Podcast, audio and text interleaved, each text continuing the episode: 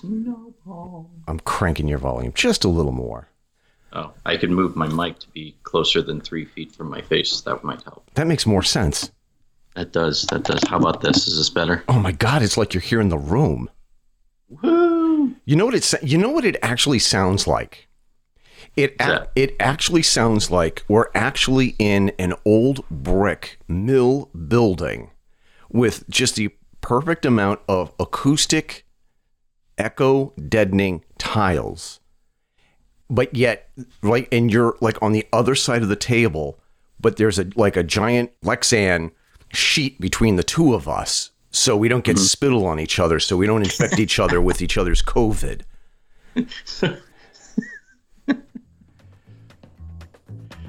Oh man. forced hiatus and the return of the Fedora Chronicles radio show, August 16th, 2020. Jason Cousineau and I, Eric Renderking Fisk, discussed the fallout of the Frazzledrip Pizzagate episode that we recently aired. The dangers of the dark web, seeing how depraved some human animals can actually be, and how working on that specific episode has been life altering in negative ways. If there is any positive aspect of doing that episode, it's inspired us and motivated us to do more to help stop child abductions and trafficking. We also talk about why so many artists, such as ourselves, can't take compliments, and how a series of health and technical issues kept the podcast offline for more than two weeks. The show is capped off with chit chat about the DNC's pick for VP and how Kamala Harris has a great chance of being the President of the United States within 30 hours after the inauguration if she and Biden actually win. And how political partisans on both sides of the political aisle here in the United States sound like delusional, abused adult children of alcoholics when they have to defend their party's nominees, no matter how insipid and demented those nominees actually are. The Fedora Chronicles is brought to you by our patrons on patreon.com slash Fedora Chronicles. For a mere dollar a month, you get early access to new episodes of the Fedora Chronicles radio show with show notes, a peek behind the scenes, and more. Zazzle.com slash store slash Fedora Chronicles is where you can purchase t-shirts, coffee mugs, and more with our logo and slogans right on them. 12.5% of every sale goes directly into keeping this podcast and our website on the air. This is the Fedora Chronicles radio show with pop culture and current events through the perspective of classic film snobs and diesel punks, with topics ranging from true crime, government conspiracies and cover ups, and the paranormal. You can now listen to our podcast on SoundCloud, Apple iTunes, Player FM, Overcast, Stitcher, Spotify, and on Google Play on Android devices. If your favorite podcast service doesn't have the Fedora Chronicles radio show on it, let us know and we'll fix it right away. Once again, this is Jay Cousineau and I, Eric Renderking Fisk. Thank you for listening and enjoy the show. We are dedicating this show, this episode, to Renee and Jane Severin. Um, after they sent me this beautiful note and this beautiful card um, in memory of the late great Jay Severin, who passed away, and it actually says here on the back of this card, July 7th, 2020. And we spoke about Jay Severin several times on this podcast. And I think that Jay Severin was one of the five best broadcast personalities in the history of radio broadcasting. And he's super influential to me on many different levels. Well, I think he was actually named one of the greatest, excuse me, one of the greatest broadcasters by Talk Magazine. Yeah. Um, very contentious, very controversial. Um, and he knew how to get people's goat. And Which was kind of his point, too. It's worth pointing out. yeah, he um, did that was that was intentional, and it was to draw the audience in and Right. get them involved. I don't know what to say about Jay Severin that we haven't already said, but the way that he made you think about social and political issues was is intense the right word he would actually make you think really really really hard about what it is that you actually believe why do you believe what you believe in the realm of politics and um he was also a great pontificator and was brilliant at predicting what what's going to happen next in the realm of politics. He had a knack of being able to tell you what was going to happen in the next election, whether it was the general presidential election or the midterm elections, and his analysis was brilliant. And if he was wrong, he would tell you, here's here's what I didn't see coming here's the factor that played into that I didn't see coming. And he was brutally honest. He was he was very full of himself.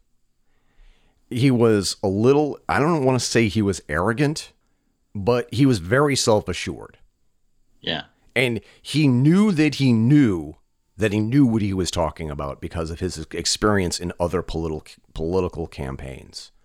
Right. Um, and his political analysis during the I wonder was he was he on WTKK during the 2000 election? Yes, I believe he was. His political analysis was spot on during the 2000 election, especially the 2004. And he laid it on the line and he told you here is exactly what has to happen for John Kerry to win the election and become the next president. Here's all the things that George W. Bush has to do and not do to stay in office. And here's how, and he predicted how close it was going to be. I'm not sure if he got the, the correct state because I think it was Ohio that was in play this time and not Florida. And he predicted how that it was going to be really super close and it was going to be a squeaker. And he also got you to think about social issues in a way that was profound. He was actually my first exposure to libertarianism. Yes. I I actually I remember I remember him describing himself on not sure if it was his first podcast his first broadcast on WTKK, but it was my first time hearing him. Right and he described himself as a libertarian slash libertine. yep. and I, I had, I, I knew what a libertine was, but I had to look up a libertarian because I'd never even heard the phrase before. I'd never think, heard of the word. Yep. And so I had to look it up. And that was when the internet was just beginning and Wikipedia hadn't started yet. Right. So my looking up what libertarian was really meant a lot of different people's opinions on what a libertarian was. Right. And I was like, oh, so they're basically they're conservatives who who have a valid reason for why they want to legalize pot. Right. You know, um, he was he was influential to me in expanding my my possible political views because right. up until I up until I heard him, I had always thought of politics as being a binary kind of thought process. Exactly. You're either left wing or right wing. And the concept of because there were some things about being a conservative, a political conservative, that I just didn't necessarily agree with. But I was like, all right, well, that's part of the movement. So, you know, it's kind of like, you know, being Catholic and not liking all of the things that the church does, but, you know, you're a Catholic. So, you know, and I, I remember, I think he even said on one of his one of his shows, he said, the whole thing about pot is not has nothing to do with drug and everything to do with whether I believe the government has a right to tell me what I can and cannot put into my own body. Exactly. And I was like, well, shit. Yeah. that was the first conversation, political conversation I'd ever heard where it actually caused me to really think about my viewpoint and my stance on a particular political point. Right. Yes, I love alliteration. So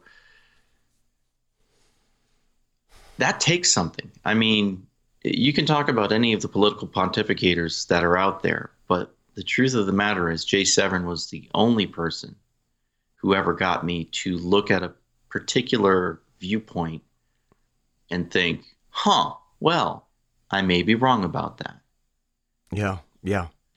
Now, I've had my mind changed on political talking points from individual conversations I've had, none of which on Facebook, by the way. Mm-hmm. Oddly enough, right? Right. But, you know, just that level of brutal, blunt honesty. And it, it didn't take him a half hour of, of, you know, bloviating in order for him to make his point. He just said the government doesn't have a right to tell me what I can and cannot put into my body. Right. You know? And it just made sense to me. It really did. And that's when I started leaning libertarian. And then as I got older, I'm I've been moving more and more libertarian direction. Yes. Yeah. Not left, but Right. libertarian. Right. There's a difference. Right. And I would be willing to venture 99.9% of all the libertarians in the Boston area and, and surrounding surrounding demograph geography surrounding the greater Boston area. Um, expanding out as far as Rindge, New Hampshire, coincidentally. They are all libertarians because of Jay Severin and listening to what Jay Severin has to say about the libertarian movement.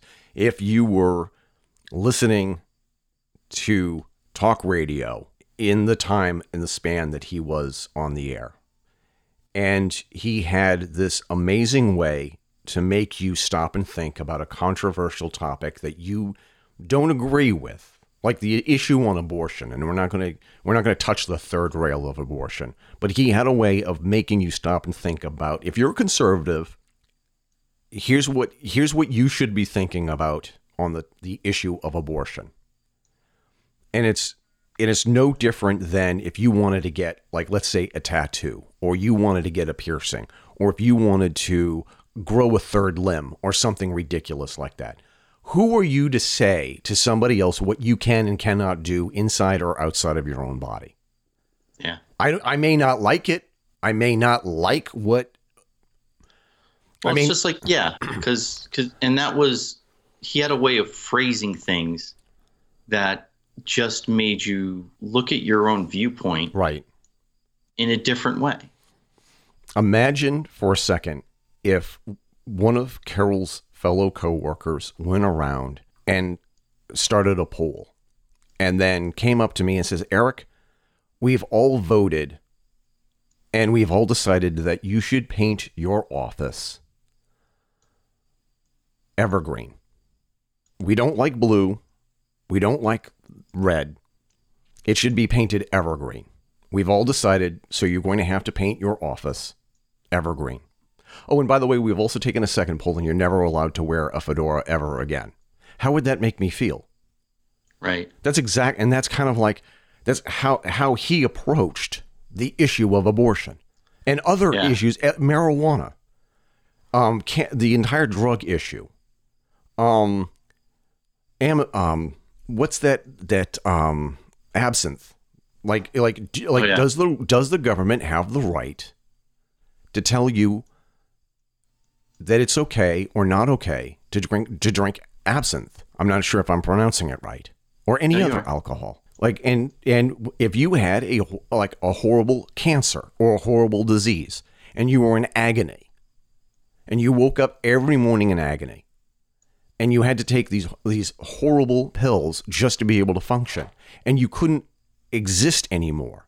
And you wanted to just end your suffering. Does the government or religion have the right to tell you no you don't have the right to take your own life. We don't care how how badly you're suffering. If you have if you are if you are so far gone and you are whether or not you're depressed or you're ill or whatever if you want to fight to stay alive, that's your decision as well. But if if you're if you feel as if your time has come and you're living in agony, you should have the right to decide how, if, and when to take your own life. And that's con- and- that's controversial. That's I mean for the Boston That's extremely for the Boston yeah. for the Boston area, which is the one of the epicenters of Catholicism in the Northeast, Or used to be. or used to be. And That it was- was, at the time he was saying this too. By the That, way. that was that was huge. Wait a minute. You should have the right to take your own life if you're sick and dying. Well, yeah. And he, I, we, and we could do an entire hour on what Jay Severin meant to conservatives and libertarians in the Boston area. And he was a just a profound, controversial voice. And here's the thing: he said things that made me mad sometimes. He Oh, yeah. he said things. He said things that I okay. I'm I'm never going to listen to Jay Severin again. He this time he crossed the line. I'm never going to. And then wouldn't you know it? The next day, I just instinctively just turn on the radio to hear what Jay Severin has to say, and then he would win me over with a monologue, the opening monologue to his show, and um, I would have to say that the top five for me most influential commentators or writers. Because Jay Severin also wrote like these great articles. Um, Yeah. and he he would he would be writing it at this one publication, and then he would cheese somebody off, and he'd have to move over. But as like for me, the top five most influential commentators or broadcasters, um, Harlan Ellison, Art Bell, Yep. Anthony Bourdain, Dennis Miller, and Jay Severin. yeah. Those are the, the the five people who inspired me to do what it is that I do and do it my own way. Right, and that that last part is really important because it's easy to just do or try and do what someone else does, but Right. it's not going to work. Right. You have to do things in a way that is appropriate for you. Right. You know, um, like I remember, I remember the, when you told me, "Hey, I was thinking of doing a, bro- a a podcast about the paranormal," Yep. and I was like, "Cool, that's Yeah. awesome." Yep. I didn't ask you, you know, are you going to be like Art Bell? I didn't ask you any of that because, frankly, it didn't matter. Right. You were doing something that I knew you had an interest in. You and I had talked about this numerous times. So it was like, that's awesome. I Yeah. can go for it. Absolutely. How can I listen to it? Well, here you go. You- you- You, know, you will find the link to it on the fedorachronicles.com. And um, I had a great time. I loved almost every minute of doing the metaphysical connection with Walt Schnabel. But when it was it when it was time to end it, it was time to end it. And I wish we had ended it on um a, a- a better note.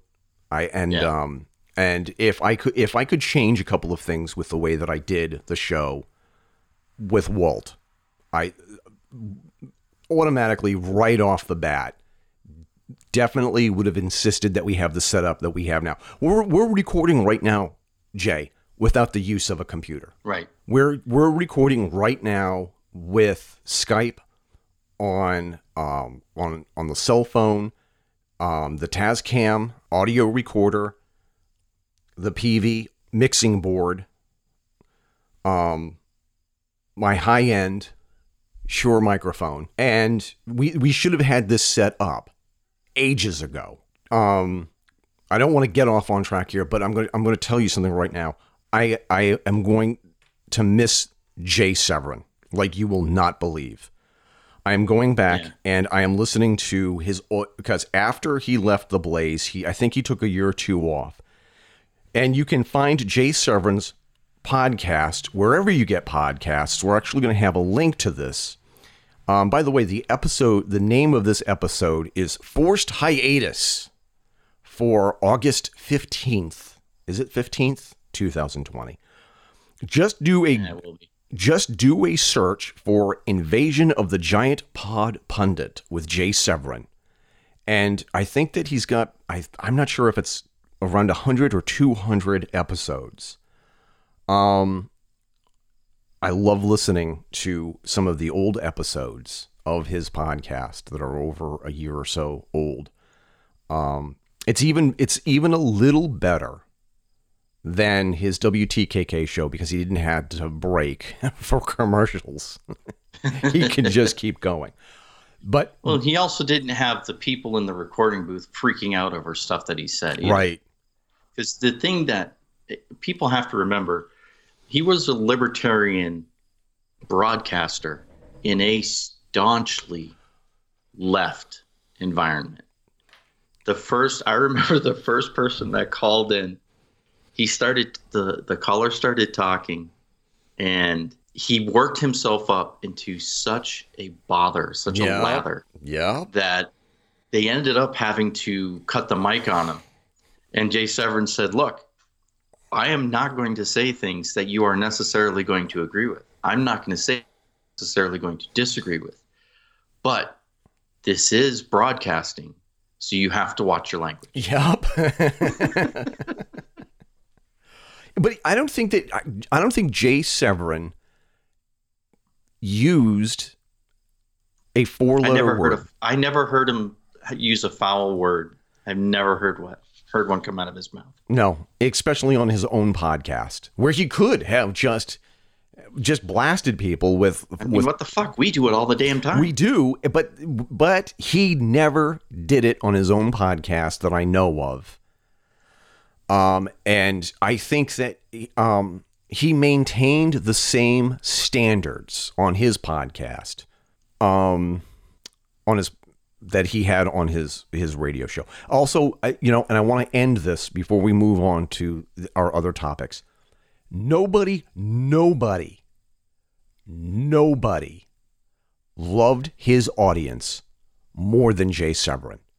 Nobody loved his Art Bell didn't love his audience the way Jay Severin did. Howie Carr on AM talk radio didn't love his audience the way Jay Severin did. No other broadcast that I can think of had a deep affection for his audience the way Jay Severin did. Whenever I was on his show, when I called in Eric from New Hampshire, he knew Eric from New Hampshire. And he always made me feel like I was the most important guest on his show. And when he was on The Blaze, I must have been on his show for a good 10 minutes because nobody else had been calling in because nobody knew where to find him yet. Um, He made you feel as if you were the most important guest on his show ever. And he has a following that is phenomenal and and the outpouring of love on his Facebook group when we heard about his passing um was was sad and uplifting at the same time. And I don't think that there's ever going to be another broadcaster quite like Jay Severin. Um and he's missed. Yeah. And my heart goes out to um, uh, Renee and Jane. Yes. All right. So moving on. Uh, where the hell was Eric and Jay for the past two weeks? Speaking of comedy of errors, oh my God. Where do you want to start? Let's start. Okay. Let's start at the beginning of July. And if you are listening to this episode, you may have already heard the episode that we did on Pizzagate. Um, and the title of that episode is um, Frazzledrip, Pizzagate, and the Podesta Brothers Art Collection. And this all started with one of our listeners asking us if we were going to dig deeper into the Jeffrey Epstein, Ghislaine Maxwell, Pedophile Island story and look at Pizzagate. Look at Pizzagate, and here's a couple of things that you need to look into. And keeping in mind that I had um, been given some medication by my doctor um, to help with my uh, sciatica. Um, and I- and this is before I don't have that excuse. I was just drinking heavily. Right. Continue. um, I had yet to be diagnosed with um, uh, a bulging disc, um, L5S1. And I was in severe pain. And these pills really took the edge off. It, it actually made me feel like I was cured. But the side effect was it would either make you very drowsy or it would keep you wide awake. and guess which one this one did? and I went I went down this rabbit hole into looking at the two aspects of Pizzagate. So, so wait a minute. You were looking into Pizzagate while hopped up on painkillers. right. Oh boy, that Okay. explains the conversations we had. It's two o'clock in the morning, and I am following all of these links and looking at all of these. and by the way, sending me texts too. Oh, what the oh. hell? what the hell? And I would send you the link. Now, I'm convinced of one or two things. There is indeed a. I don't want to say it's a pedophile ring, but a child sex trafficking cult or business in the Washington, D.C., New York City corridor. Somewhere Eh, Somewhere. there, yeah. And we talked about this for it's and the episode is like an hour because I trimmed a lot of fat off of this episode that uh, went online Friday, fr- uh, late Friday morning, um, on the Fedora Chronicles network, and it was a difficult episode to put together. It was there, there's many aspects of it that was very difficult to do, and the worst part about this is is that you you reach a point where okay things are sort of getting repetitive. And one of the commentators had said on another website and video said there's so much stuff on the dark web that is more convincing that you can find using the plain old vanilla web. You need this is where things get really dark jay I also yeah want to caution people from thinking that they can just go on the dark web and get whatever they want without consequences. there are serious consequences. There's, aside from any possible legal consequences, which there may or may not be any depending on what it is you're looking for, people that are on the dark web don't want plebes like us, normal people, Right. on the dark web. Right. So if you go trawling and try to find the dark web and you stumble into it, it is very possible. It's kind of like wandering into the bad part of town and then realizing you're in like MS13 territory and you're a young, pretty single white girl. Or a It's just not a good idea to wander around right. Or or or a pretty singular white male. Um Yeah, I think a I think a single white female is going to be more have more possible jeopardy. it's like it. it's it's it's like the, it's like the backwaters river in deliverance of internet. yes, yes, it is. um if you're trolling around on the internet and then in the back of the mind you hear a banjo, dun dun dun dun dun dun dun, it is time to leave. it is time to go. Um there oh Jesus, how do I even say this without A being too melodramatic and B not repeat what I had said in the earlier episode. Yeah. Following the links that were provided to me made me download the Tor browser and start looking in the dark web, following the breadcrumbs, doing a search of Frazzledrip. It is dark, evil stuff. It is really dark and really evil, and it's horrible. It is, and it's life changing to the point where one of the reasons why I decided to use Facebook to uh, to um, ask people to donate to Operation Underground Railroad is in part because of the work that we do here on the Fedora Chronicles radio show, the true crime episodes that we do. It's also because of the things that I saw on the dark web. It is the kind of evil that you sim- normal people cannot possibly imagine. It's almost Satanic. it's like movie evil, but not quite comic book evil. There's no one there that wants to rule the world. Right. But there is definite people do things to each other and to, and to children that you like to think is not Yeah, I saw evidence of things that made me look at other people differently. Um yeah So, and I was buttoning this up.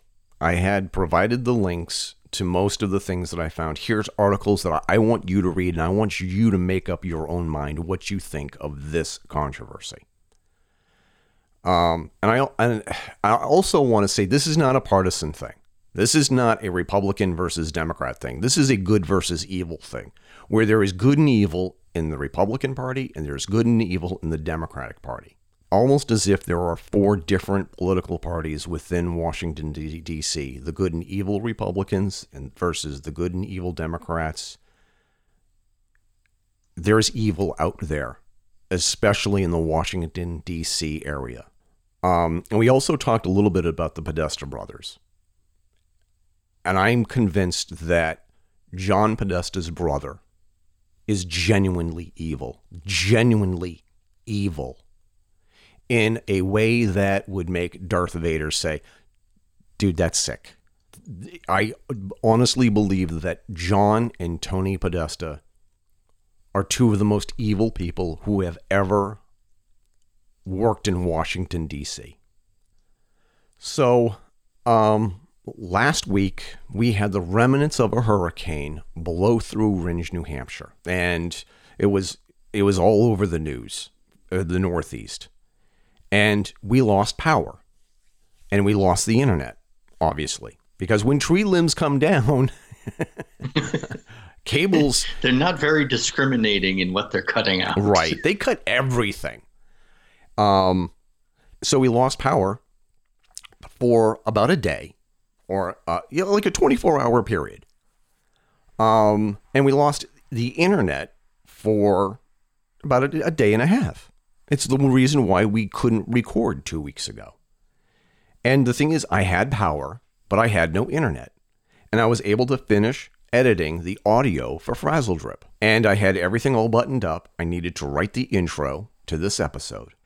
And I was operating. I was, and by the way, I was doing terrific work without the internet being up. I was not distracted by anything. It's done, it's ready to go. All I have to do is just create the banner for the individual episode and be on my way. Record the intro, put it out on the server, and get on with the rest of my life. My computer was running fine. There was nothing wrong with my computer at all. By the way, this is a brand new desktop computer that is only, it's not even three months old, Jay. Okay? Yep.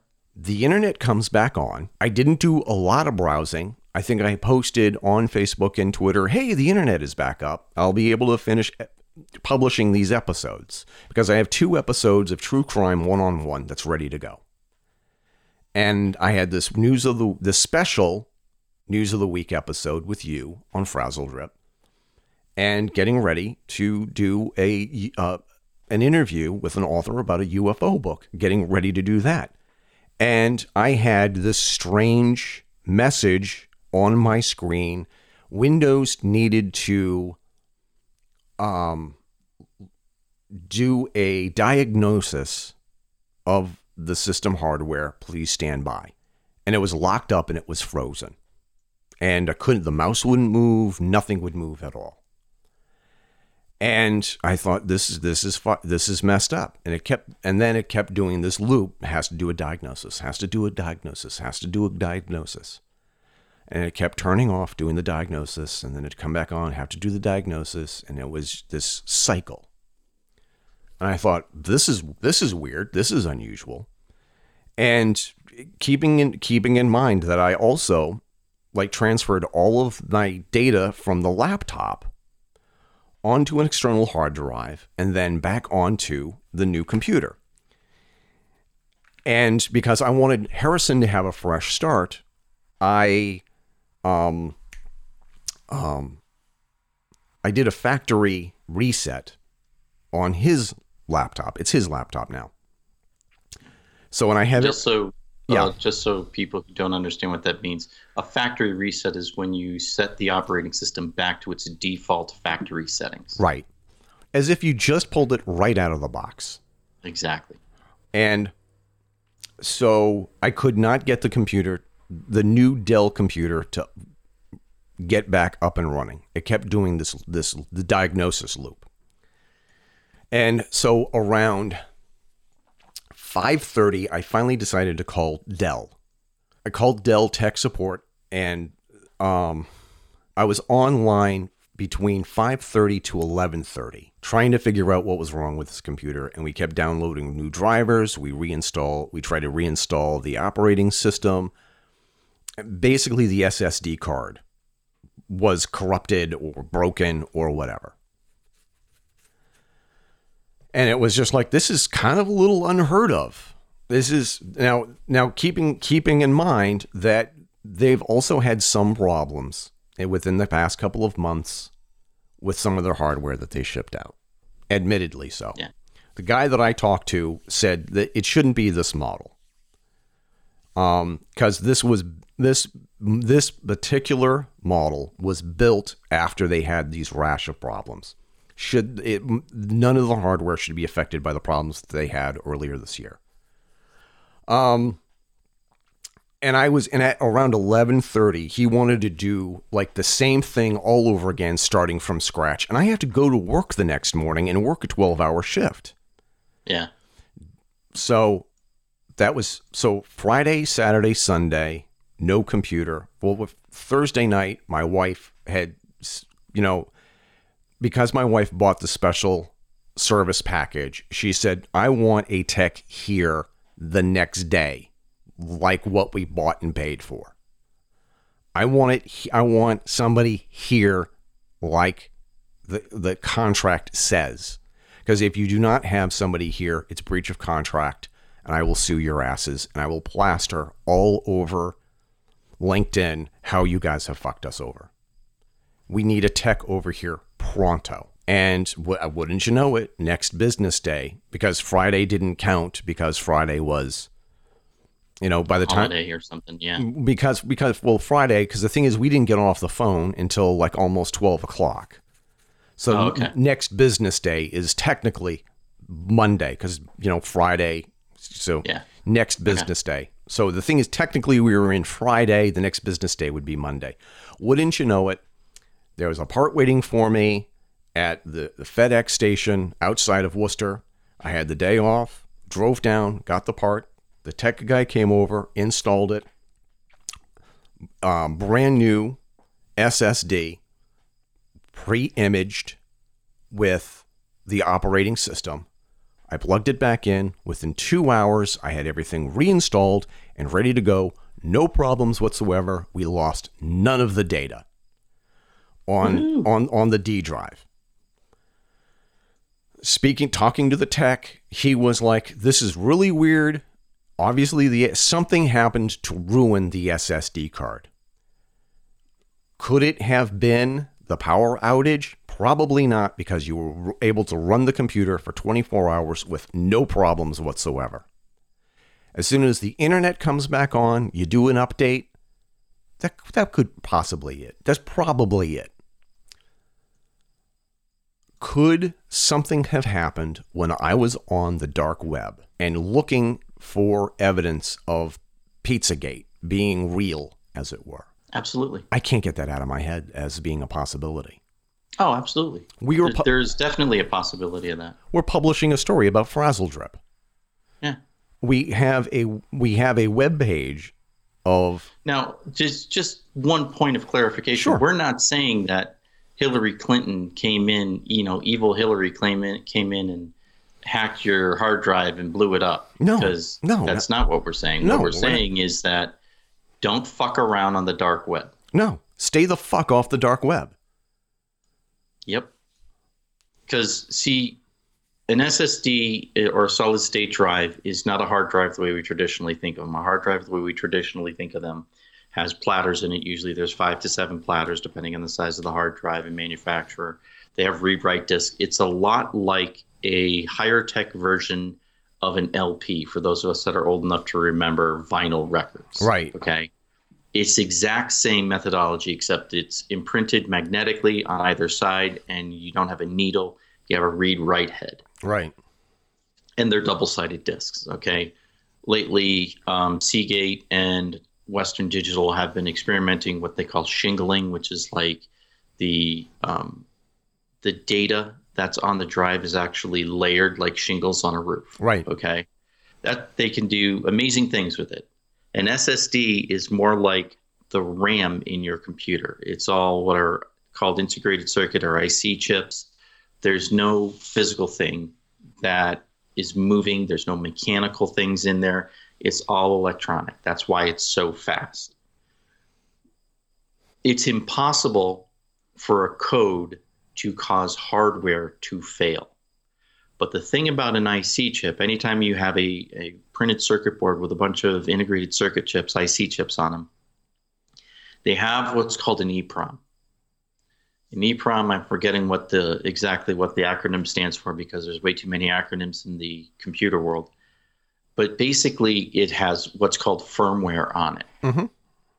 So what is possible is that they downloaded, it subtly downloaded while you were surfing, a firmware update that waited until the dr- your computer went into sleep mode before it quote unquote spun down the hard drives, and that's when it executed and it updated the firmware on your computer. It may have even done a restart of your computer in order to do that, and then that's what caused the hard drive to fail. Right. Now, to be honest with you, the people who do things like this, they don't really care when it happens. They really don't give a shit as long as it happens.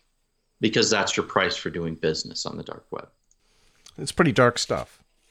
Yeah, it is. And it and this is this is on top of the x-rays, the MRIs, physical therapy, all of the other life stuff that was going on. Other, I had to go in for a second MRI because they saw something between my liver and kidney that they wanted to take a closer look at and make sure it's not cancer. Yeah, that was a that was a fun text message, by the way. Thank right. you for that. Oh, you're welcome. You're welcome. And it really made me reevaluate my life. And it really made me reevaluate my marriage.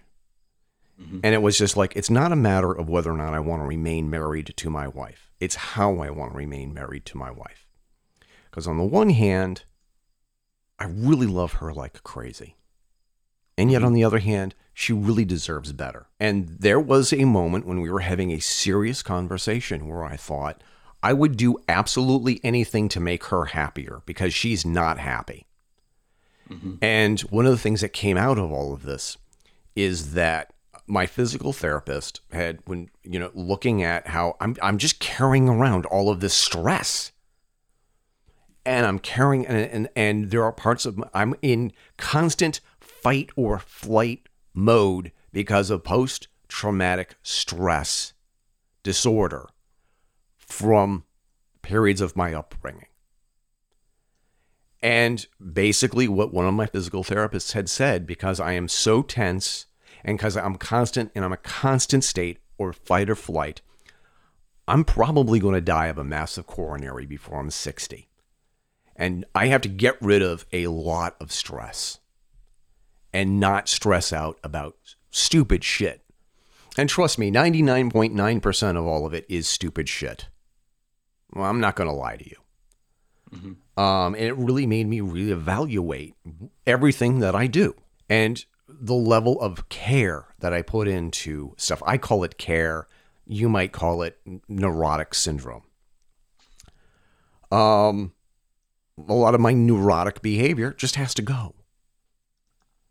And the way that I do the podcast has to change. And the mm-hmm. way that I do everything has to change. And if you don't like it, tough shit. I don't care. I don't care. Here's the thing I only care if you like the podcast, if you are a regular subscriber, and we have a level of quality work that we're allowing to slip. If you're a fan of the show and you say, hey, Eric, there's aspects of the show that I used to like, get back to that, like talking about the paranormal and stuff.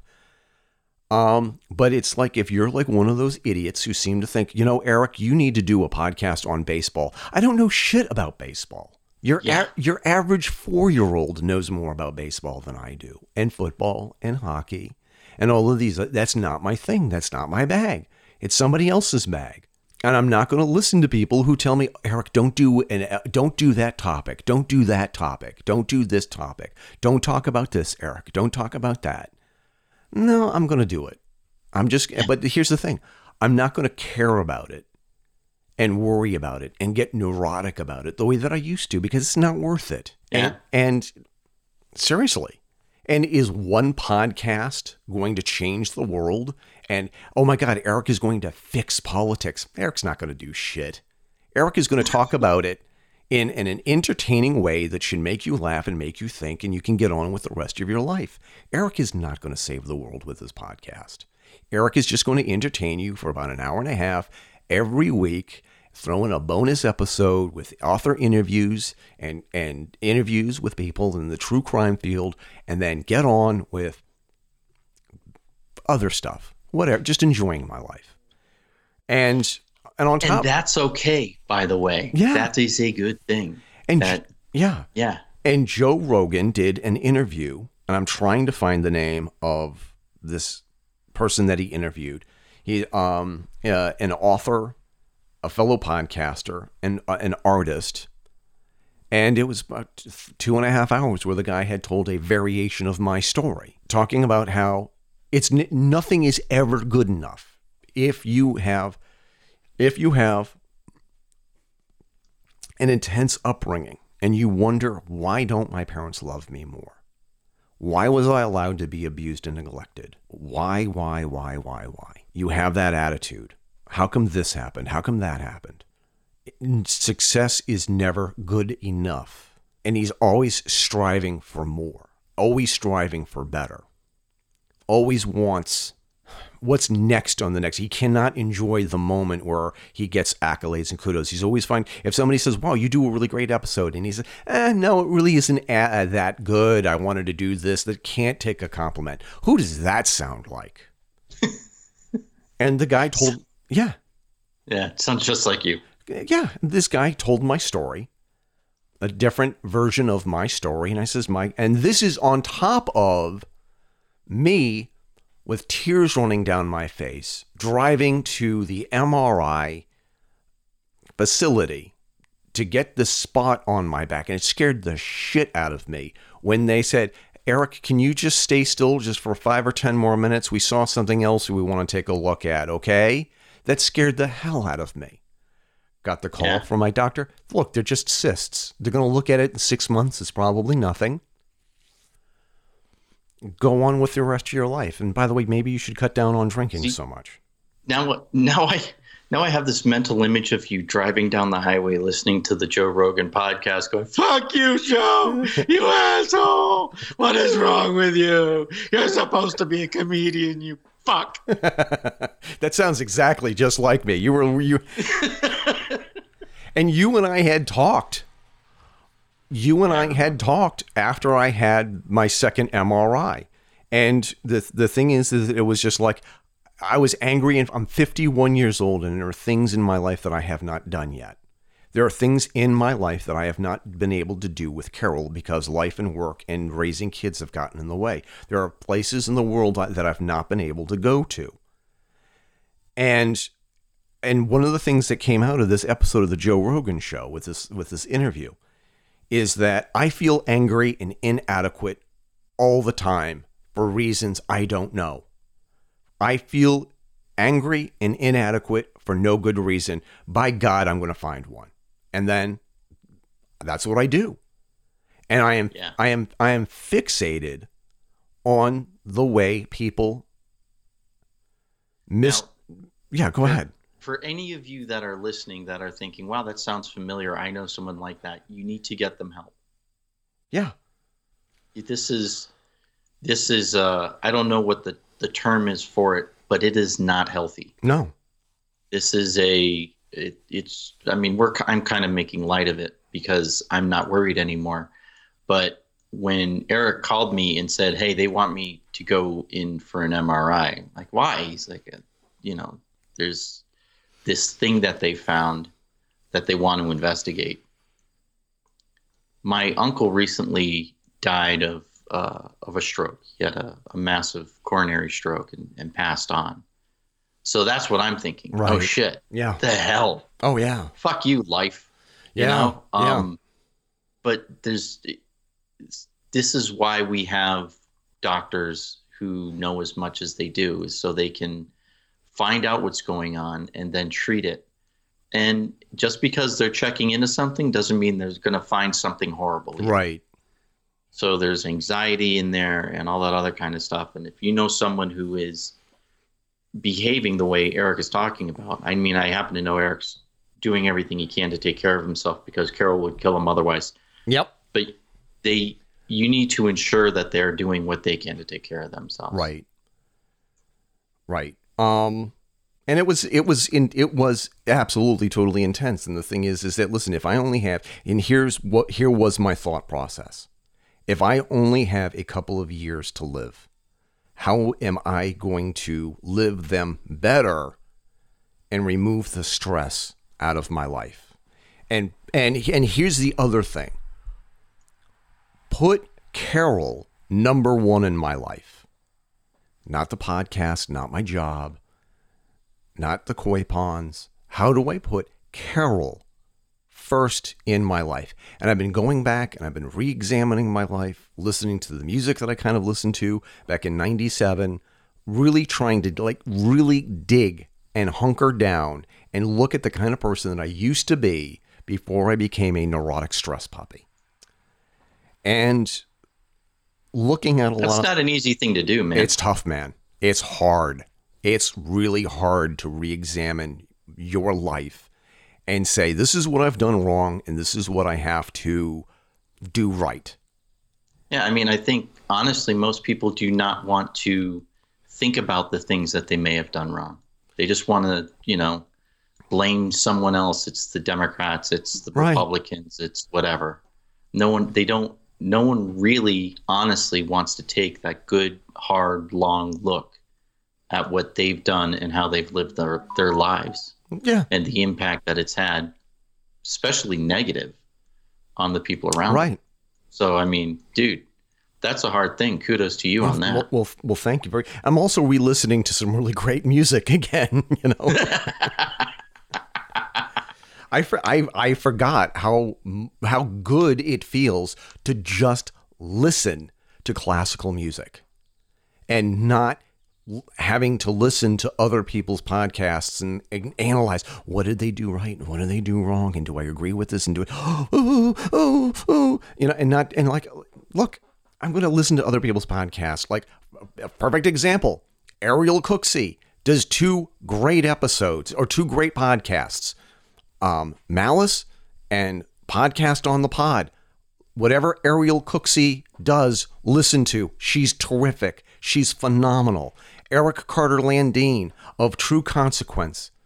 Listen to his podcast, his true crime podcast out of New Mexico. Great podcast. There are so many others that are great. Just listen to them just for pure enjoyment.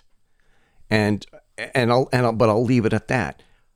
And I got to the point where I'm not going to save the world, and the world doesn't want me to save it. Right. All all I can do is make an entertaining podcast and go on with the rest of my life and just enjoy the time that I have left. I may have only two years, I may have 30 or 40 years, but I'm not going to stress out about Kamala Harris being Joe Biden's running mate. And this is this is the segue, folks, to the final topic. Um, I was so. Wasn't up- it just a few weeks ago when she was saying that he was a senile old bastard that they need to just fucking put out to pasture? Didn't she also say that she believed his accusers? Yeah. Now, here's the okay. thing the Fedora Chronicles radio show and News of the Week with Jason Cousineau is not going to try and convince you to vote for Trump or convince you to vote for Biden or listen, we did a great interview with Jo Jorgensen. Listen to her and make up your own mind. My mind is already made up. And I've been saying this time and time again. These presidents, every president since JFK afterwards, LBJ onwards, they are mere figureheads for the deep state military industrial complex cabal. They are merely Okay, so hold on. You're saying the word cabal. The truth is, it's just a bunch of fucking unelected bureaucrats who are just trying to keep their own jobs. Sure. Okay. okay. I'm not going to argue with you. I'm not going to argue Yeah. with that. Yeah, I mean, it's just, it's just, we do talk about and entertain a lot of uh, conspiracy theories. Yeah. I just want to make sure people understand that when we're talking about the deep state, because this is something you and I both believe in, the deep state does exist. Right. We just don't necessarily think it's a bunch of people who are, you know, sitting there twirling their mustaches and cackling at 9 a.m. in the morning, going, How are we going to ruin people's lives today? And yes, 9 o'clock in the morning, because that's when these evil bastards get up. They don't get up any earlier than that. It's Sure. just too much like Sure. So, Um, Yeah. No, and the and the thing is, um, whatever. I derailed your train of thought, didn't I? No, no, you didn't. Because the thing is, is that I picked up my my book, my my, um my device that I have, my Audible, Mhm. and I'm scrolling through, scrolling, scrolling, scrolling. It would be just easier if I just, scrolling, scrolling. keep those fingers scrolling. Sorry, go ahead. um, it would just be uh better if I just, um, if I just, yeah, uh, the Deep State by Mike Lofgren is a great book that you should read about the deep state and what the deep state really is. And it's the it's the perpetual bureaucracy that operates within the beltway of Washington D.C. to make sure that they get what they want um, from senators, congressmen, the president, the judicial branch that benefits them. It's not like the secret Illuminati that hides out in you know the underground bunker on Jekyll Island. Um, that was the birth. That's a totally different thing. That's a totally different thing. That's that that that's the Federal Reserve. That's for a different episode. um, it doesn't. I'm and I'm saying and I'm convinced of this now. Whatever is going to happen is going to happen. Whatever the deep state wants, whatever the military industrial complex wants, they're going to get. And it doesn't matter if it's Joe Biden or Donald Trump who's in the White House. Now it's it's really all it is it's a speeding car driving towards a concrete wall. Now is it going to hit the concrete wall doing 90 miles an hour? Or is it going to hit the concrete wall doing 120 miles an hour? It doesn't matter it's still going to hit the concrete wall and whether or not you elect a democrat or republican in november 2020 it really doesn't matter because they're going to get what they want, and this is all political theater. And I'm sorry for popping my pee. Um, they're going to they're going to get All right, that's it. Hold on. he didn't just pee his pants, people. no when when you It get, is a recording term. right when you get too close and you say the word like that's what happens. exactly. And and the thing I can't I honestly Jay I can't get upset. I can't I can't get Joe Biden is the is the Democrats party nominee. I think the process was rigged. I can't find a single person who will admit to me that they voted for Joe Biden in the primary. I can't find a single person.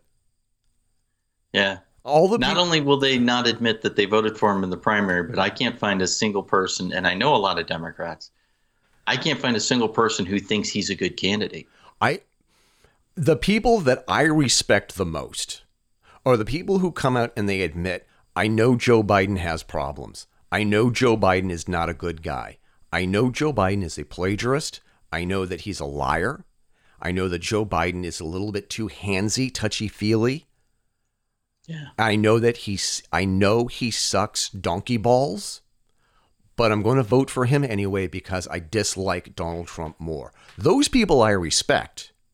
The people Right, because who- they're being honest.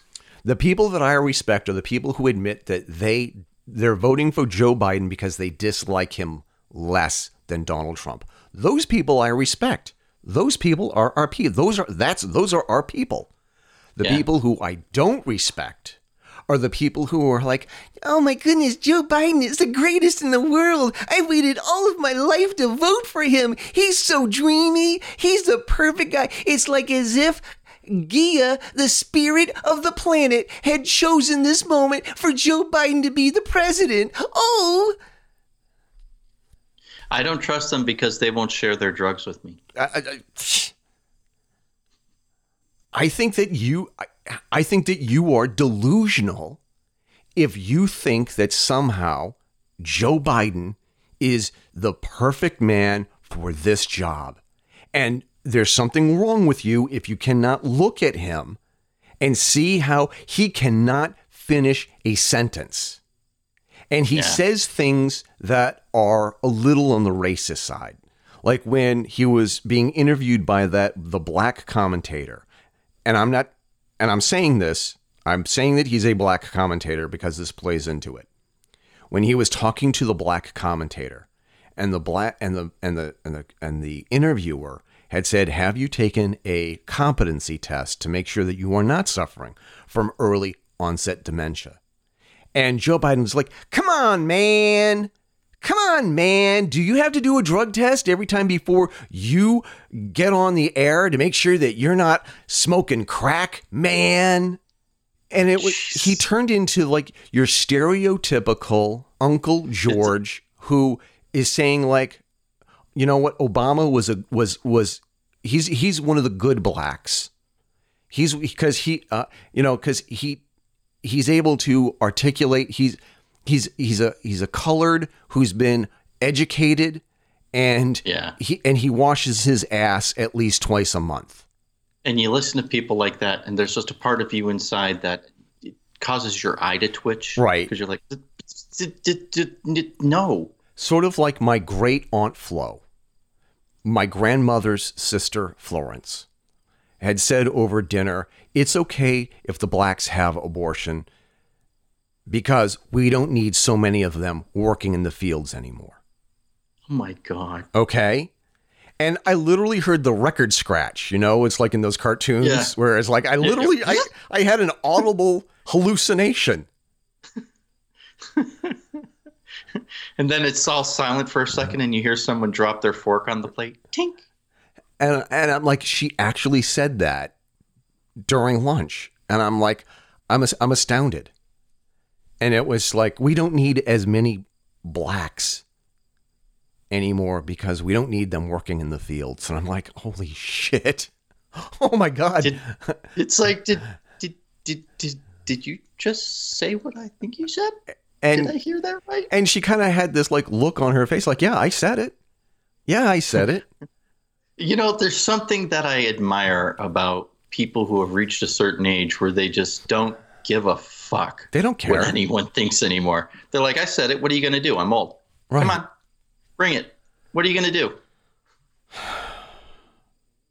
So he says, I'll admit there's a little bit of jealousy for me in there because I wish I could say shit like that and get away with it. you, but you, you, say, know, you say, you say exactly what's on your mind on this podcast, and you don't care. Don't lie. Um, all right, that's true. But my Aunt Flo was a little bit on the racist side. And I think my grandmother may have also been. I'm not sure. I'm not convinced. But I think maybe she also had a little racism. And there, there are, there are times when, you know, people I love how we're, we're talking about it like genetic defect. Had a little bit, it wasn't quite, you know, KKK levels, more like affirmative action levels of racism. Right, You know what I mean? It's like the difference between full blown autism and Asperger's. Right. And there are things that Joe Biden says that it was just like, if it wasn't for the fact that, that Democrats are so desperate to get rid of Trump, it would have sunk his career already. There's and and I look at Joe Biden being the party nominee, and I'm saying there's no way that this isn't rigged. There's no way. See, now, and this is, well, this is the thing that really kind of gets me, right? We know Joe Biden didn't make the decision of who his VP was going to be. oh, we know that. I, you know, no. he's having a hard enough time making sure he's staying continent when he's having an interview. Oh, when sure. I say continent, I mean he's not shitting in his shorts. right. So, I mean, he didn't make that decision. That was the decision that was made for him. And he's just doing what he always has done in his political life, which is follow the orders of the people Right. that actually do have coherent thought. Right. And I honestly wonder about the wisdom of that decision. Wasn't she one of the first of the Democrat field to to drop out? She dropped out because Tulsi Gabbard stole her lunch and ate it right in front of her on the debate stage. Tulsi Gabbard took her out when talking about Just about eviscerated her. just I mean just disemboweled her right there on the debate stage. And Tulsi Gabbard had factually brought up Kamala Harris's record and said because of your policies as attorney general of your state more people of color were sent to prison for minor offenses like marijuana possession. And Kamala Harris is like, ha, ha, yeah, I did do that, didn't I? and it Yeah. was just like, So, so you, we're trade. The Democrats are trading in one gaffe machine for another. You get two gaffe machines for the price of one. what a bargain! Oh my goodness. And, and if you call right now, we'll double your order and send along this beautiful collection of steak knives. It's it's just so. I mean, it's. I mean, we talk about political theater. Right. Political This theater is- used to be a drama. It's now turning into a fucking comedy. Oh, oh my God. It was like this is there's a great British TV show starring Peter Capaldi. I I think that it's called In the Thick of It. And they and they and then they they, they did a movie with the same characters. It's like it's sort of like Star Trek the Next Generation. No, it's like Star Trek the motion picture of this TV show. Um it's it's brilliant and it's amazing that the same guy who played the doctor on Doctor Who for the past couple of seasons is the same guy who played this just this brutal political advisor who just eviscerates people and just say you really are quite the twat aren't you and it was just like it just this just brutally brutally funny and um what we're seeing now is a live action political theater. You you can't make this up. You You you really can't. You can't. And it was just like and I know I know that I sound like a crazy conspiracy theorist when I say this is rigged, Jay. The primary was rigged, but here oh. I I have the evidence to prove it. Just See, now hold on, because this is this is something that you know when I when I think about it too much, my head actually fucking hurts.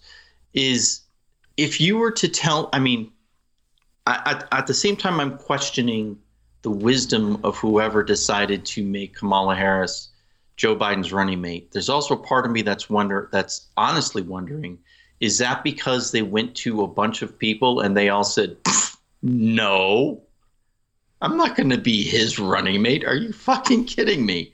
You know?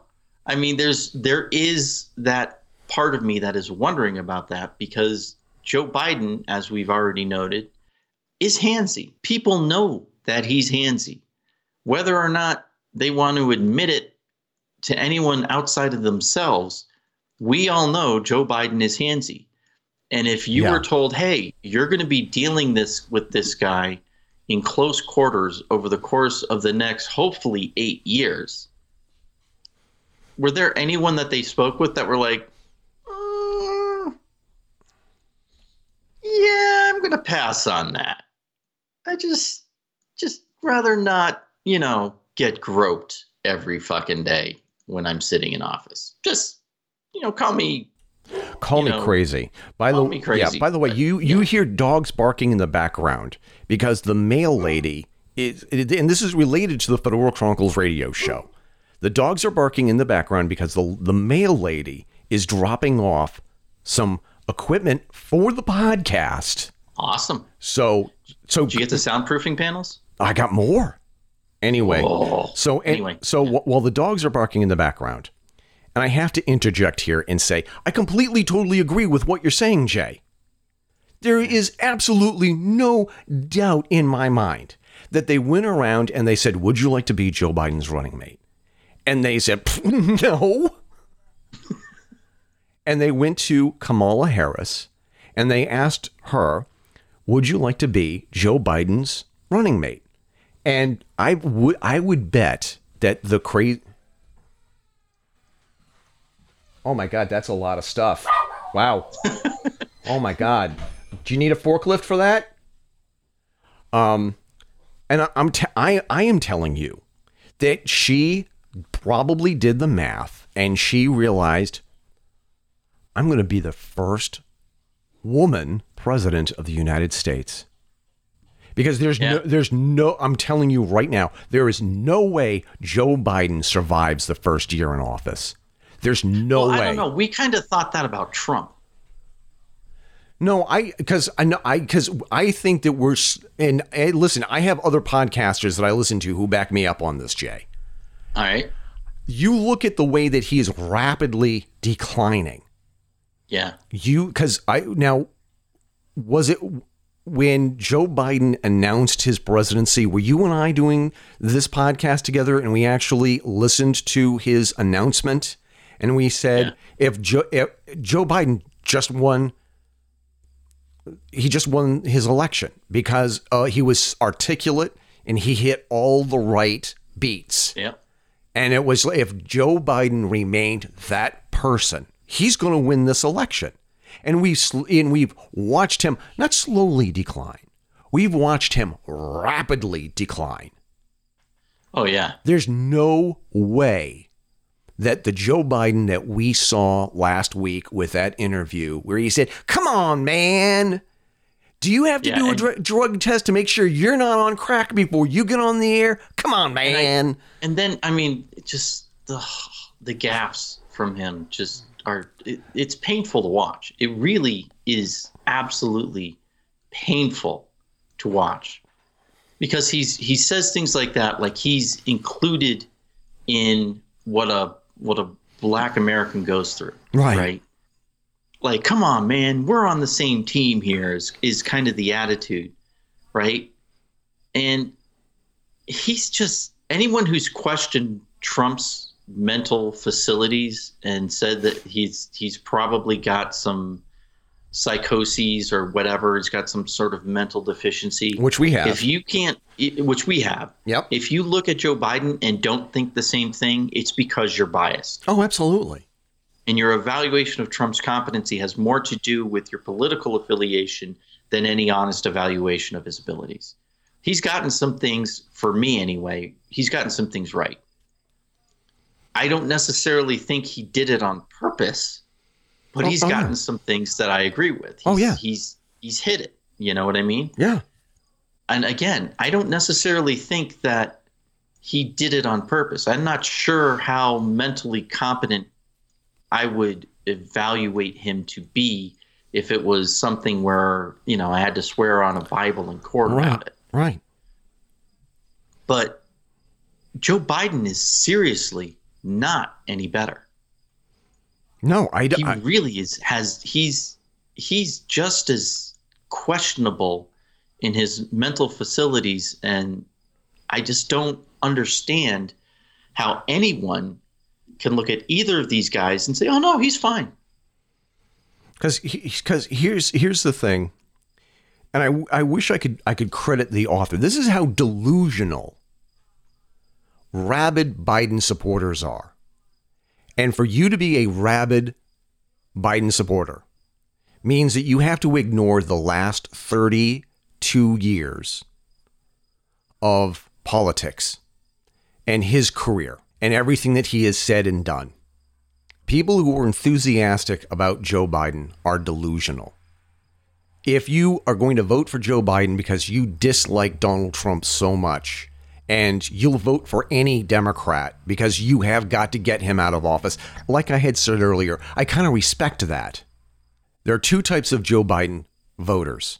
There are the people who are so sick and tired of Donald Trump, they'll vote for absolutely anybody that the DNC puts in front of them because they believe Donald Trump is so bad and they know Joe Biden is so awful, but he's not nearly as awful as Donald Trump.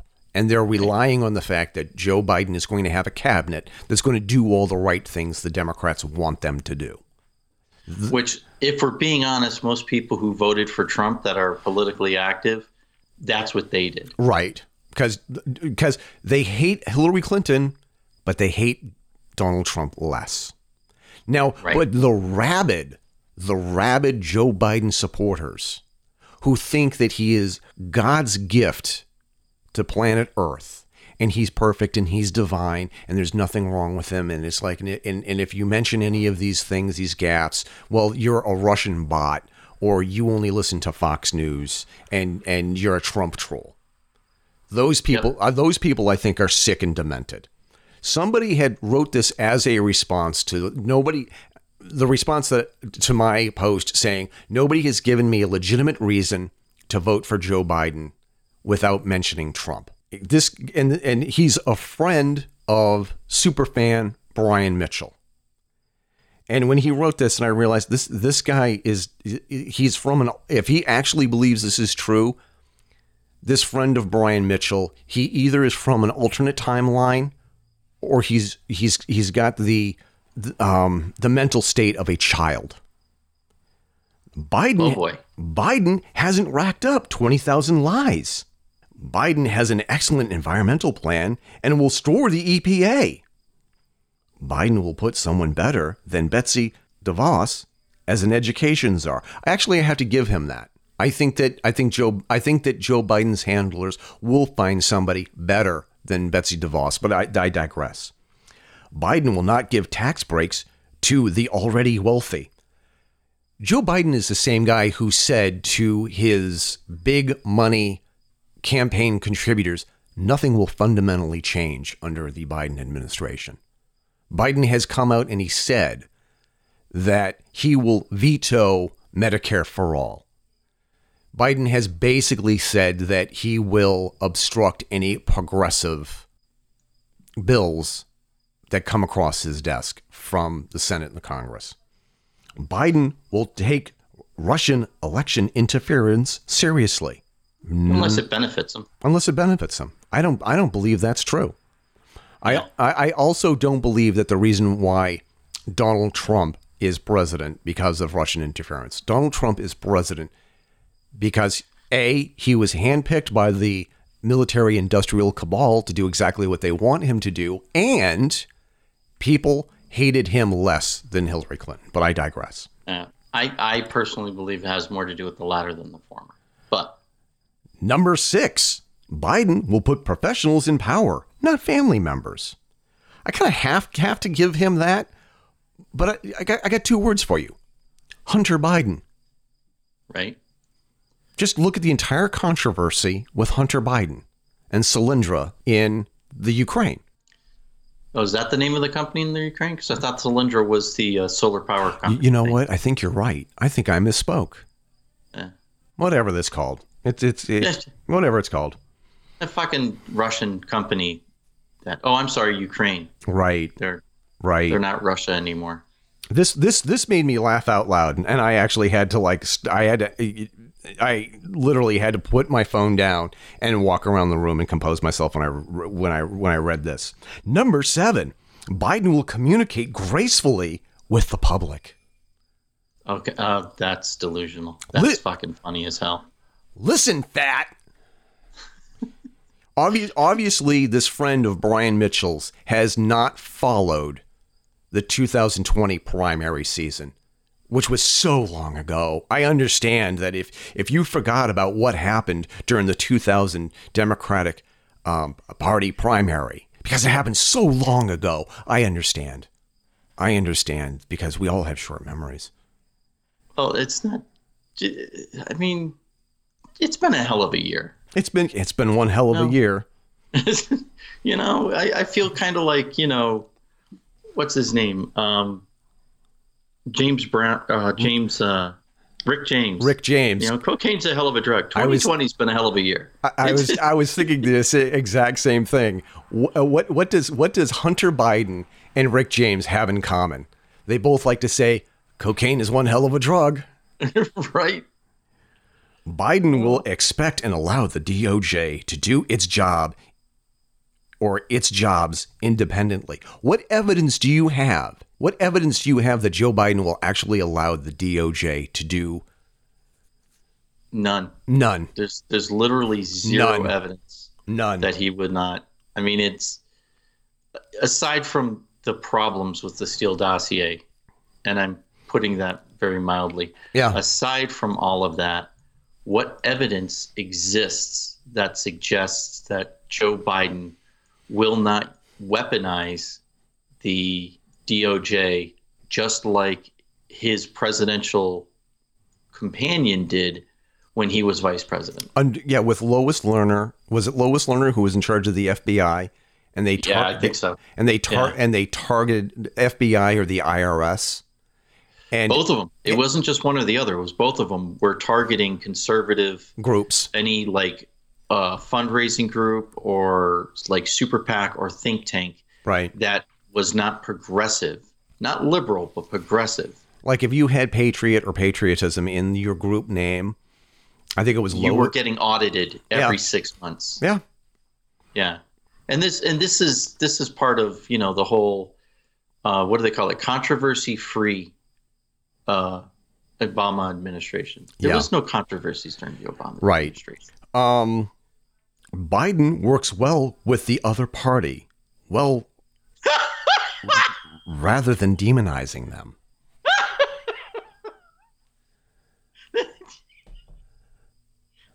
Since when? Yeah, exactly. In what fucking universe is that? And Brian Mitchell, I know you listen to the podcast on occasion. Your friend is a fucking idiot.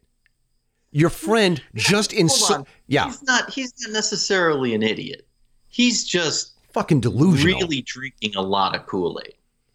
No, I no, you know what, Jay? I think you and I can disagree on this. I think he's a fucking idiot for actually believing this shit. Okay. I mean, Yeah. we'll have to agree to disagree, but I don't know. I just there's so many people who just get so rabid Yeah. in their beliefs that they they kind of lose sight of reality. And I honestly think that's where this guy is right now. He's willing to swallow any lie, no matter how big, in order to validate his own point of view. And his own point of view is entirely formulated and predicated on the idea that Trump is anti is the antichrist. Nothing else, nothing else in the world is more important than maintaining that particular Right. worldview. today. And me personally, I'm kind of sick of that kind of dichotomy. You know, I see it I see it in people in my own family. I see it in people I work with. I see it in people that, um, you know, that I, I hang out with, and it kind of makes me cringe a little bit on the inside. Now, these are all good people. Right. Okay? They're not evil. They don't want bad things for others or anything like that. They want to save the children. They want America to be better. Sometimes we disagree on what that means Sure. what a better America looks like. Sometimes we disagree on the methodology of getting to that better America. These are all good people. But when I see the rabid, mindless, just batshit fucking crazy mental gymnastics that some people go through to justify their positions, it does make me cringe. Yeah. It just, I just, I don't, I don't know. It, it just, it's not. I'm sorry. I'm sorry that I cannot buy into this guy's talking points. There's like there's there's there there's n- nine They are talking points. It's all mindless talking points. It's not. This is not his opinion. He's spouting talking points from a political party. I mean, number one, Biden has not racked up 20,000 lies. Joe Biden had to drop out of the 1988 primary because he was caught plagiarizing other people's speeches. Yeah, but that's not a lie, Eric. I don't. He. Oh, what? Wait. Oh, oh. Wait a minute, Jay. You interrupted me before I got to the big one. He uh-huh. lied about his his academic career. He lied about how many degrees he earned in college. He lied about the scholarships, and he That's only lied. five, dude. Come on, can't you count? And He and he lied about being the top of his class when he was in the bottom of his class. He came in 57 of a class of 68. He lied about his political career back in 1988. Yeah. And I'm sure that between 1988 and and and and and 2020 there have been at least 20,000 lies. I'm sure that there are at least 20,000. He lied about what occurred between him and Tara Reade. He he Yeah. he you know, he lied about his son's role in this Ukraine um uh, natural gas company.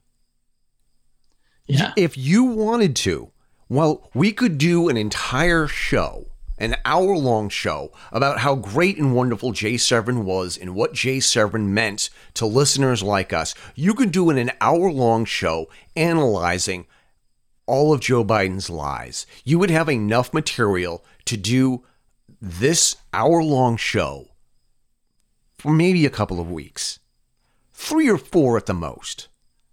Joe Biden has been caught in so many lies that the Baltimore newspaper of record, I think it's the Baltimore Sun, Mhm. actually did an article defending Joe Biden, or maybe it was satire. Joe is just being Joe. That's what Joe does. It's not, those aren't lies, that's hyperbole. You know what that sounds a lot like? And this may bring back recollections of a particularly controversial TV commercial. Boys are just being boys. Yeah. Joe, I mean, you look at this, you, you and uh, go just going through all of these again. There's, I mean, I have, he will, Joe Biden will, or whoever is running the show, because I don't think Joe Biden is ever going to be president of the United States beyond being a mere figurehead. And I don't even think he's going to last the first year in office because of his Yeah. declining mental state. Right. Um, And on and we're not celebrating. Oh that, hell no, that's sad. It's sad as hell. It is. It's very sad. I can only look at two of these things and I can actually say, you know what, this this friend of Brian Mitchell has a point. I I honestly think that Joe Biden will probably put family members in the back seat and not put them in cabinet positions. I- I- um with maybe the exception of maybe I don't know, he might give like a no no show no work job to Hunter. I don't I don't know. Yeah. And um Yeah. I, I, see this politics. Yeah. So the whole we didn't even talk about Kamala Harris yet. I, uh, well, I mean, the top slot on the candidate that particular candidacy has enough issues with it. And in just kind of segueing a little bit here, Right. I increasingly am filled with the impression that this is probably the one presidential run in my lifetime where the um uh the the can the VP candidate is actually more important than the top slot candidate Oh yeah. and I mean we've people have said that before in other in other elections. You know, they were they were joking about it with Ronald Reagan, and Ronald Right. Reagan himself was joking about it. But in this, I honestly think for a lot of people, when they're going into that booth or when they're filling in that horrible, completely corruptible mail uh-huh. mail-in thing, Right. that they're honestly thinking to themselves not so much about Joe Biden and Donald Trump. They're thinking more about Mike Pence and Kamala Harris. Yeah. I honestly think that. And if they're not, they should be. Now, to be fair, that should be at least a, a peripheral thought in every election. Right. But I think in this one, it's it means a little bit more than it does in the other ones. Right. In my lifetime anyway. Yeah. just and that's in and of itself a bit of a scary thing our electoral process is broken and i don't mean the electoral college i fully support the electoral college i Right. think it's valid it does what it's supposed to do which is to say it some people's like well, someone who lives in you know Timbuktu of frickin' Montana, their vote means more than mine does. Yeah, but you chose to live in a heavily densely populated area, Yeah. and you know those decisions have consequences. But the way these people who want to do away with the electoral college, if they get their way, theirs will be the only vote that counts. And whether they want to admit it or not to themselves in their heart of hearts, I know that that's exactly what they want. Right. They don't want those podunk people who live in those fucking backwater places. They don't want their votes to count.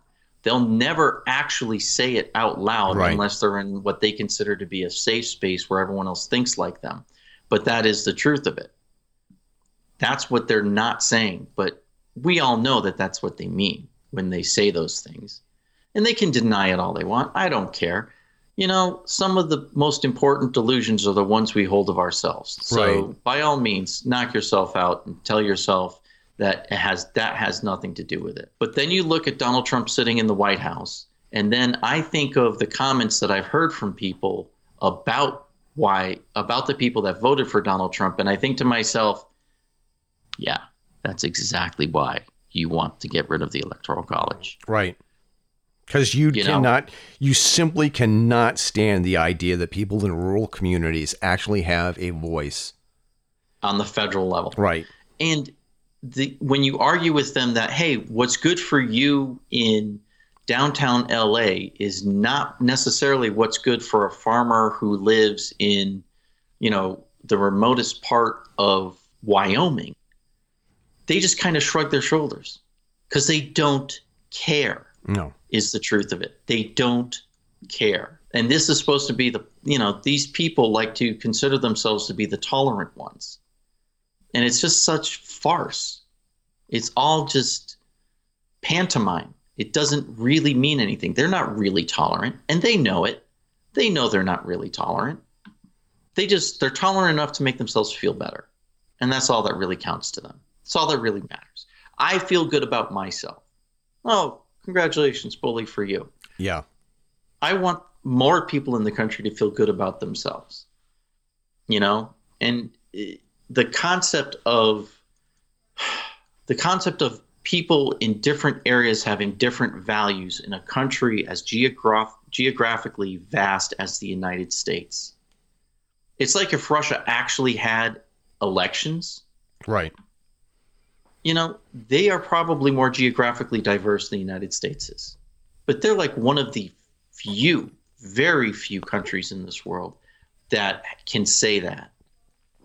We are just much larger. I mean, my daughter and I were talking about this. She was bitching about people that are on that she runs into online. And some of the worst people to talk to online about any politics is actually people from England.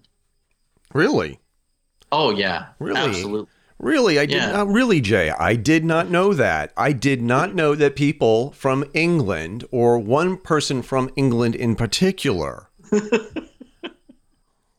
I did not Right? I didn't I did not know I am shocked to hear that I am there's sho- gambling going on here. I am Shocked. I am I'm I'm absolutely totally shocked that a woman from England who has a personal life that is a absolute total wreck, but actually has the nerve to tell other people how to live their lives and what's wrong with their personal lives. Would um, nobody in particular though. Nobody's. I'm not No, talking about anybody specifically. No, We're no. certainly not going to talk about any expats from the United States who are selling what their vagina smells like on a candle. I mean, that would just be just over the top. I'm not even talking about Gwyneth Paltrow. Yeah. no, I know.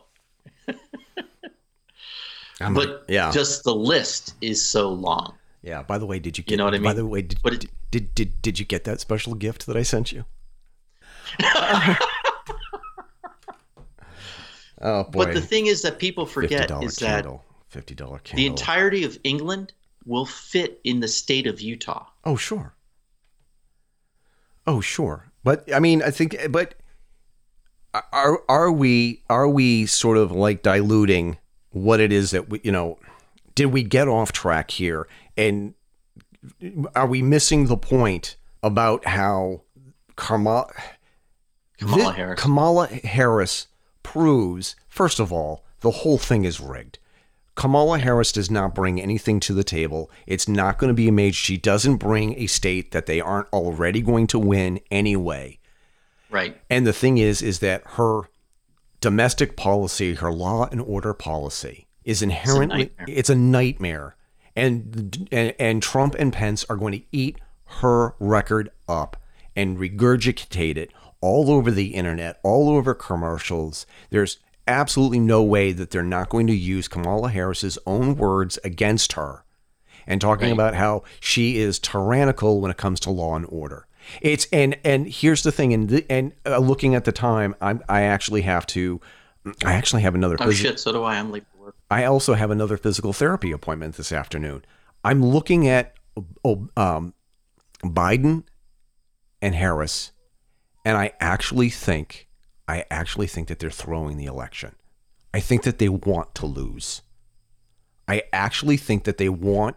I I- I think Tom Perez and everybody else in the DNC they want to lose because nobody makes more money for the DNC via campaign contributions more than Donald Trump and and demonizing Donald Trump because they have a boogeyman that they can point to and say he's a bad dude. He's an evil dude. You need to contribute. And if and if Donald Trump wins for the next 4 years that means that all the other down ballot candidates are going to get a big huge boost in revenue because they have to continue the fight against Donald Trump So you think this is more of a strategic thing? We're like, no, no, no. Let's give let's give Trump eight years because again, you and I have talked about this before. Right.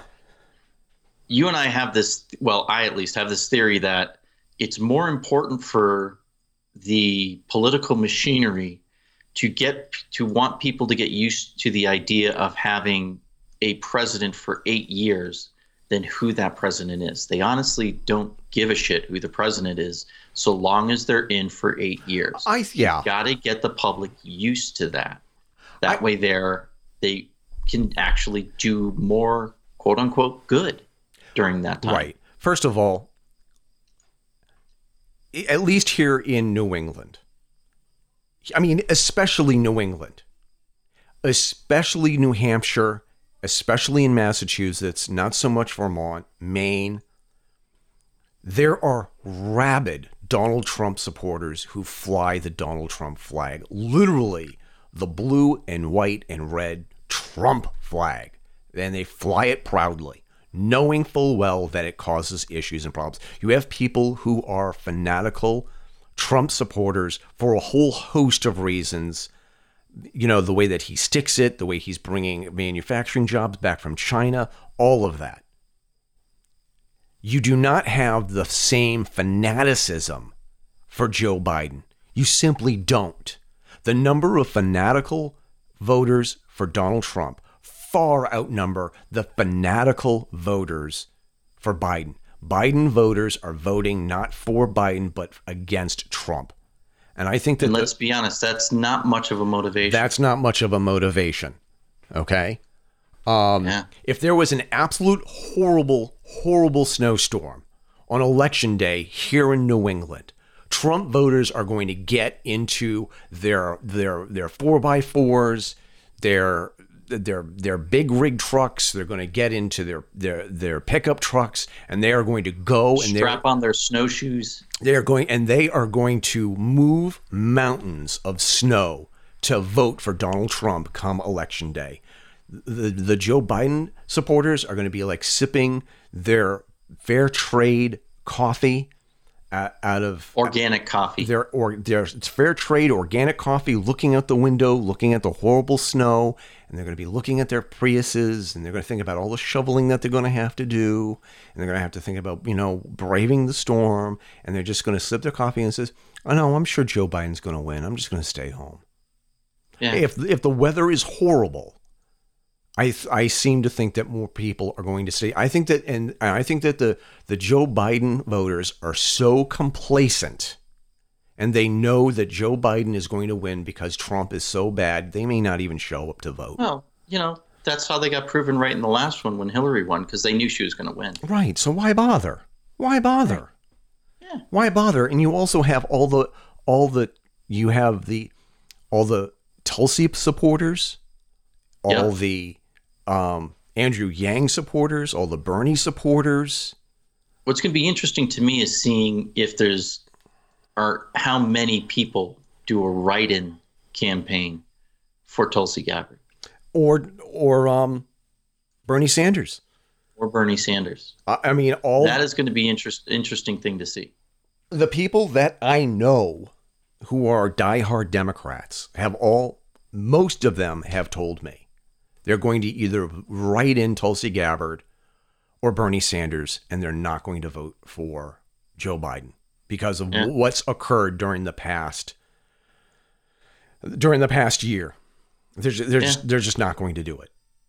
So, anyway, And honestly, I can't say as I blame them. So I don't think Kamala Harris helps Joe Biden at all. I think that all No. I think that Kamala Harris is in it only because she knows that if Joe Biden wins, she'll there's a good chance she's actually going to get. She's actually going to become president. she's going to when um when when Joe Biden dies of a heart attack or stroke after being in office only a couple of months, she will she will be the first woman president. Right. And she will take that with a heavy heart, of course. And with tears in her eyes, Yeah. she will ascend the steps. And meanwhile, how come there's a s- there's a faint smell of Kam- Kamala Harris's perfume on the pillow next to Joe Biden? Well, you know Joe, he gets handsy. So, Yeah. Yeah. yeah. Joe, Joe, wait a minute. Joe Biden died in his sleep? Mm. Oh, yeah. Died in his sleep? And there's the pillow with the imprint of Joe Biden's face on one side and the smell of Kamala Harris's perfume on the other. You don't think. No, I don't. I'm a I'm a conservative. It's been proven online that I don't think. yeah. Yeah. I I don't I there's something about Kamala Harris that makes me there's something wicked about her.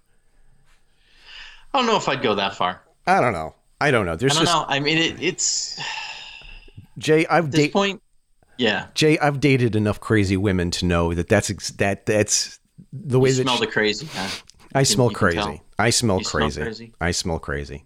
Yeah. yeah, and by the way, we, we we didn't we didn't even talk about some of the other issues that I wanted to bring up. Maybe we should do a, a, a, a follow up because we have this crazy cult who is setting up camp in the town next door, and they have the entire region up in arms. And it's actually it's it's it's made local news. I don't know if it's made national news yet.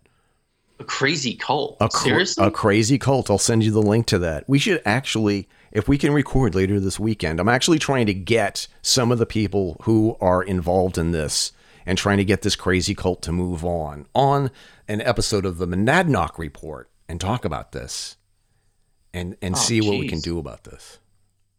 It's you know, I, I really like New Hampshire. You guys have all the crazy that leaves Massachusetts. Oh, we do. We have more than our fair share of crazy. I mean, there's this there, there's this guy who lives out in the middle of the woods in southern New Hampshire who does who does this news of the week podcast and occasionally has authors in the paranormal and stuff like that. Crazy wackadoodle guy. That's that's what I mean. That's what I mean. You guys take all of the crazy away from Massachusetts, which let's be honest, they kind of need. Exactly. Yeah.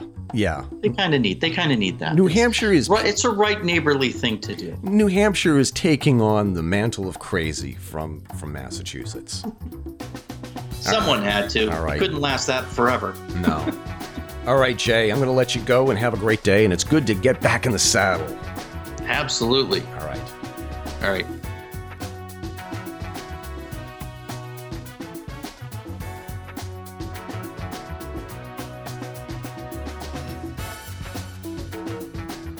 Congratulations on surviving another episode of the Fedora Chronicles radio show.